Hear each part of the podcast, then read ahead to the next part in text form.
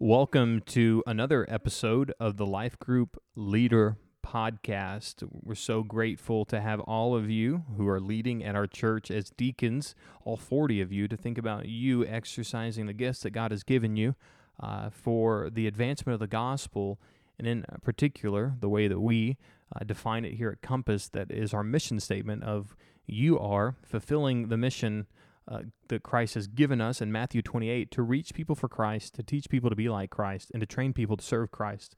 And so everything we do, everything you're doing, I pray, everything that we're doing, even to equip you for the work of ministry as Ephesians teaches us to do, everything that we're doing, including this podcast, is to fulfill the mission of reaching, teaching, and training. Well, life group leaders and apprentices, as you're listening to this, uh, it's a reminder that we are covering this last week's sermon on Sunday. Uh, entitled The Countercultural Kingdom, and this sermon called Kingdom Care. And we are going to read in Matthew 7, verses 7 through 12. Ask, and it will be given to you. Seek, and you will find. Knock, and it will be opened to you.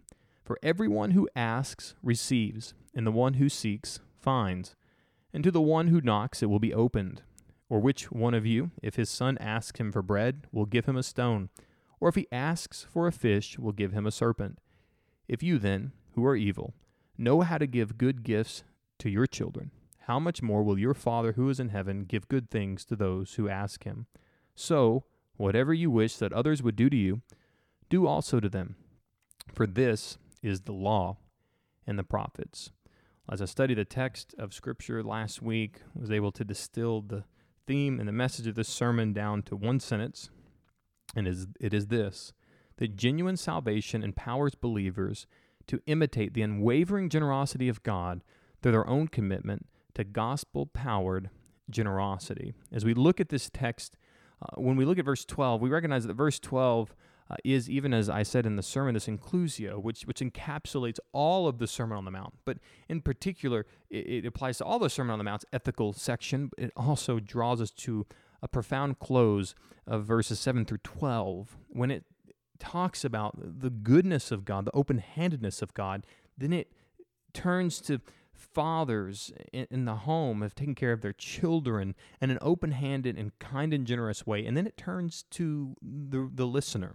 So you, whatever you would have others do to you, now you do to others. This is the law and the prophet. This encapsulates the entirety of Scripture from Genesis to Revelation that we are called to do unto others as they would do to us. That is, that is this, that we would love them, that we would be generous toward other people, that we would imitate this unwavering generosity of God because we are empowered by the Holy Spirit through salvation in Christ Jesus by the power of God the Father.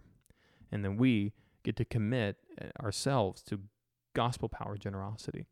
We found this sermon focus expressed in three points. Number one, that we need to recall God's open handedness, that even as we I try to do so uh, so uh, specifically in the sermon uh, to talk about just how open-handed God is that we're talking in generalities here which is quite different. I say generalities we're talking broadly if you will in verses 7 and 8 and even in verse 11 here where if you ask, will be given. If you seek, you will find. If you knock, the door will be open to you. And in verse 11, if you who are evil know how to give good gifts to your children, how much more will your Father who is in heaven give good things to those who ask him?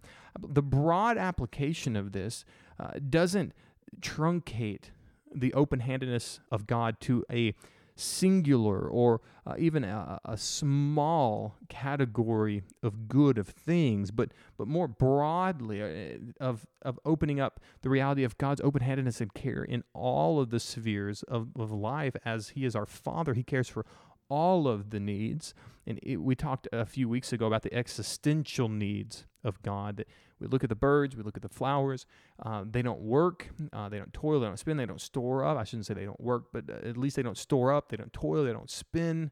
They're not anxious about these things, but God provides for them. Uh, how much more will He provide for you?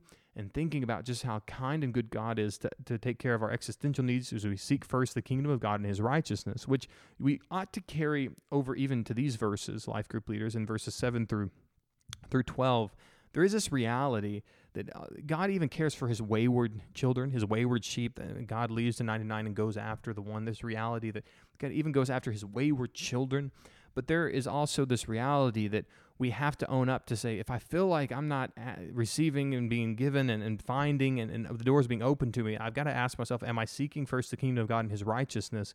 Because that kingdom care of God to us is often found, is, is I would say almost explicitly found in us walking according to the will of God. I think even uh, even if we look at verse 12 and we apply this down the road, it's like how much more likely are people going to find others who are living out this commandment to do unto others as you would have them do for you inside the church or outside the church? Well, you're going to say, well, it could be both, but you're more likely to find people living out this commandment within the church because in, within the church, I'm not talking about in the walls, I'm talking about within the family of God, we find these exercised more because we have people who are empowered by the Holy Spirit in a, in a more dense capacity versus out in the world where you may find uh, an individual through common grace who does something kind, or maybe a Christian walking down the road who cares because they recognize that verse 12 applies to them not only in the walls of the building,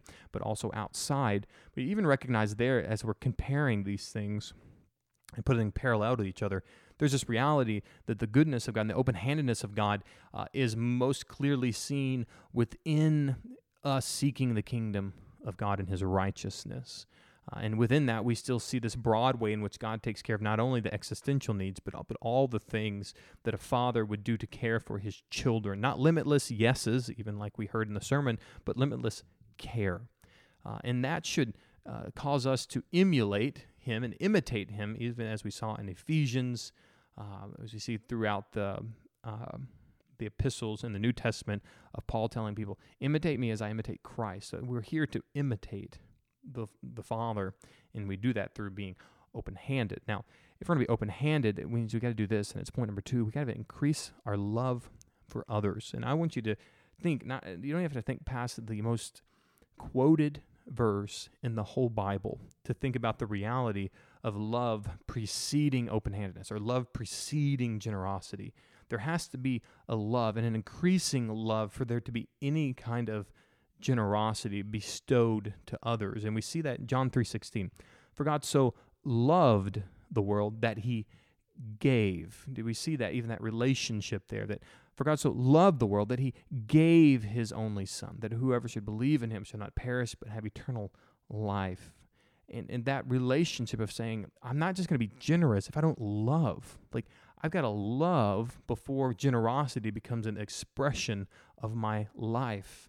My faith, working through love, is going to create a generous uh, response in my life. Faith working through love. We see those two words attached throughout the New Testament of faith and love because faith is always going to be expressed generally in love and then specifically through actions uh, most of which are going to be characterized by generosity.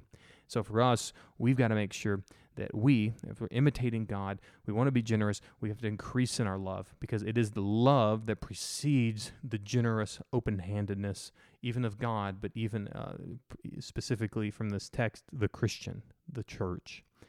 And then point number three, to extend God's generosity outward. And we're going to then go from uh, I need to grow in my love, and now it needs to be expressed. I'm going to display this. I'm going to manifest the love that God has grown in me through generosity. My life is characterized by this peculiar kind of generosity because I have this divine love that has been grown and sown in my heart through salvation. And as I have this God of the universe who is kind and open handed and has given me a heart of flesh.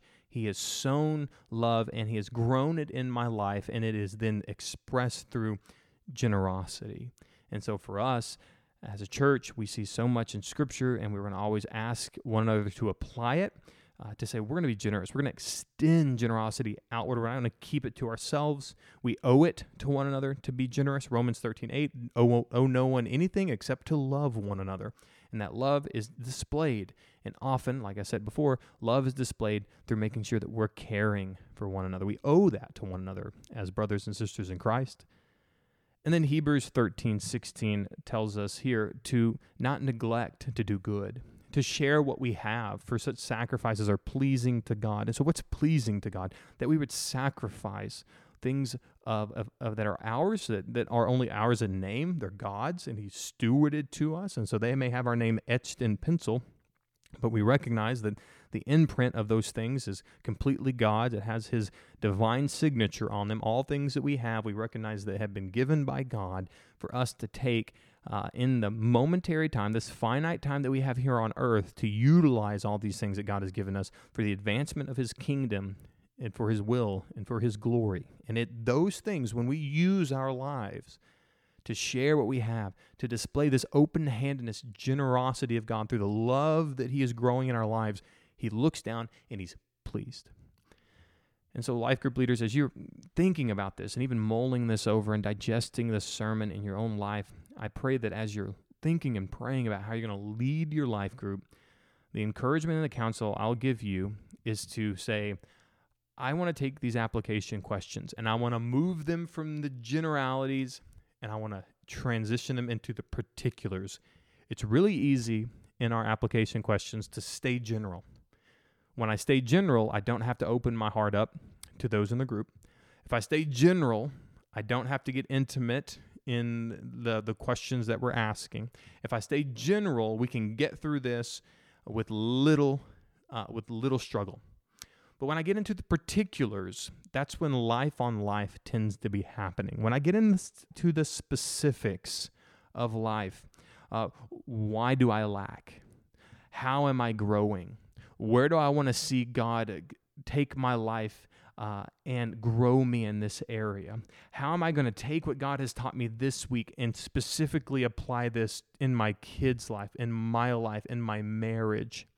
How am I going to think through these questions and specifically attach practical things that I can now do as I've answered these questions, as I've taken God's word seriously and taken the principles from the text and made them applications for my context? is really the goal of what we're doing in these life groups. They're a catalyst for community and they are a an opportunity for application specifically. And so I want to encourage you take it from the generals and make it particular. I mean, I know these questions as we look at them, it can be easy for us to say general. You know, I get that I get it all the time. Well, these questions they can be really easy. They can be real easy uh, and my goal isn't to make questions difficult for you, uh, but they're, they're almost always easy when we keep them general. Uh, if we, we look at the Bible, uh, and you know, easy. I look at the Bible and say, okay, what's the problem? Well, the problem is we aren't perfect. So, uh, you know, we need to we, we need to fulfill even the sermon. Like, okay, we need to go do better at loving people. Well, that sounds that's oversimplified. And as a matter of fact, if if that's what we get out of it, we've missed the point. You see, getting into the particulars about what that means to go love others or do unto others as you would have them do to you. If, if I take that and I take that out, and even though we're going to say that's the sum of the law and the prophets, if the only thing that I preach is go do unto others as you would have them do to you, that is a general statement that is true and encapsulates all of the scriptures. But if I leave people with that and I don't give them the particulars of the biblical gospel, we've missed the point. And in the same way, I think we can do that in these application questions by staying so general that we miss the particular way in which these questions are curated to dig into our lives and get us to particular applications. So I want to encourage you as life group leaders, as apprentices, get past the surface level answer and get to the particular. Dig down a little bit. And it maybe that's you maybe for you it's answering the question generally and then answering it again in a more specific way, in a more particular way. And if you need some help with that, I'd always love to meet with you and talk to you through that. I'm always praying that we can, as a life group, leaders and apprentices, uh, be uh, growing in our ability to facilitate these discussions in a way that creates maximum fruit in our life groups. All right, life group leaders, uh, I just want to give you an encouragement. Our, you know, our church is growing. Uh, you can see that empirically as you look around. Uh, and, you know, there's always challenges that we run into as we grow. And one of those is how do we keep a big church small? We do that through life groups. Also, you got more people, you got more problems. We always say that. And, um, you know, a lot of problems are always going to pop up in community. And so there are a lot of ways we know that you, as life group leaders and apprentice leaders, can handle many of the problems that arise. Uh, but there's in two scenarios I just think about uh, when it comes to my prayer for you as we're keeping unity within God's church. Number one, uh, if it gets to a place where you don't believe that you can handle this, and you see these uh, kind of written out, I know the students have an actual section, student leaders have a section in their handbook of things that need to go directly to the pastors. I think you guys have them in your life group leader manuals. If you don't, I'll make sure I update that and get that to you guys this next go around as we sign our leadership standards. Nevertheless, uh, if there is a thing that you're dealing with that you're thinking, okay, I think this is outside of my expertise and ability, go ahead and bring that straight to the pastors. If you ever have a question about your ability to resolve a conflict or resolve a problem or meet a need, bring it straight to your pastors. That's your job as a as a deacon.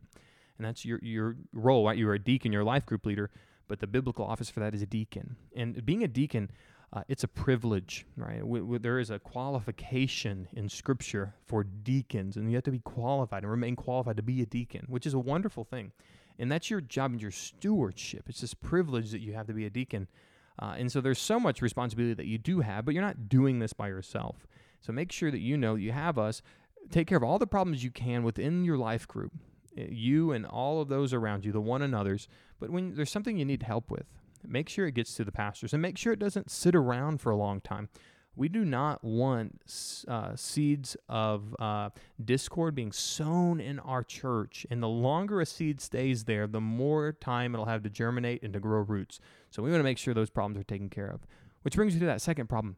You, as life group leaders, have this immense stewardship to protect the unity of the bride. And so, if you have any concerns, any thoughts, any things on your mind, you need to immediately bring those to your pastors. Immediately, it needs to be like this: this heart palpitation, sweaty hands of like, I gotta get. I gotta, we gotta protect the bride of Christ. We got to maintain the bond of unity. Even as we see, you know, Paul, as he's talking about this in Scripture, he's talking to, to local churches. Of course, we want to make sure the the the universal church, the the the, the Catholic church, not the Roman Catholic Church, but Catholic as universal church, unified. And we're going to see that expressed in its fullness at the return of Christ. But as Paul's talking to the local church, we got to make sure that we do everything we can to make sure our church is unified. And as our church grows, that's going to progressively become more difficult. Uh, but to make sure that we are discipling well in our life groups means that you uh, and your pastors need to be on the same page. We, we, love you guys. Every one of you, if you're listening to this, I love you. You ought to know that. And I think you guys are doing a fantastic job.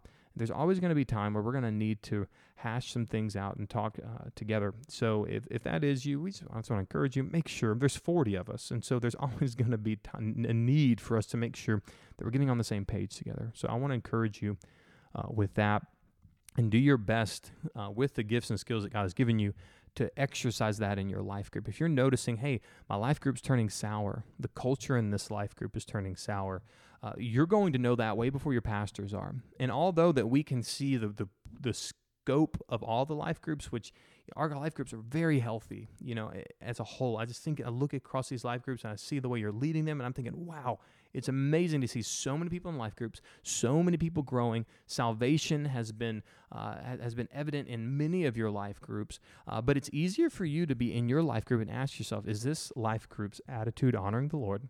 Is the unity that we have in here honoring to the Lord? Are we all rowing in the same direction? You're going to see that in your life group a lot, bef- a lot, a long time before us, and then by the time we hear about it, the odds are there's more going on, and so we want to make sure we take care of those things uh, we're going to talk more about that at our life group leader meeting on October the 22nd. So I want to encourage you guys, make sure you put that on the list. These are mandatory uh, life group leader meetings, although th- there is not a penalty for missing them. And so I want you to see the heart of that. It's like we're not here uh, to penalize anyone for not being a life group, but we still want you to recognize they are mandatory. They're necessary for, for you as a life group leader to continue growing with us as as a body. And uh, so I want to encourage you guys to be there October 22nd after the 11 a.m. service. Uh, we have our lunch as always. We'll talk some encouragement. We'll do some training, and we're going to pray together. So I want to encourage you to make sure you are at that October the 22nd life group leader meeting. We have a baptism service coming up October the 15th. And so if you have anybody in your life groups that need to be baptized, I want to encourage you to invite them to register online at compasshillcountry.org slash baptism. Second Saturday of every month, we have our men's breakfast from 9 a.m. to 11. We encourage all men from sixth grade up to be a part of the men's breakfast and fellowship we have coming up. Our kids' Christmas choir rehearsals kicked off this last Sunday, and that Christmas choir is December the 17th. We had so many kids show up, so many kids registered for this.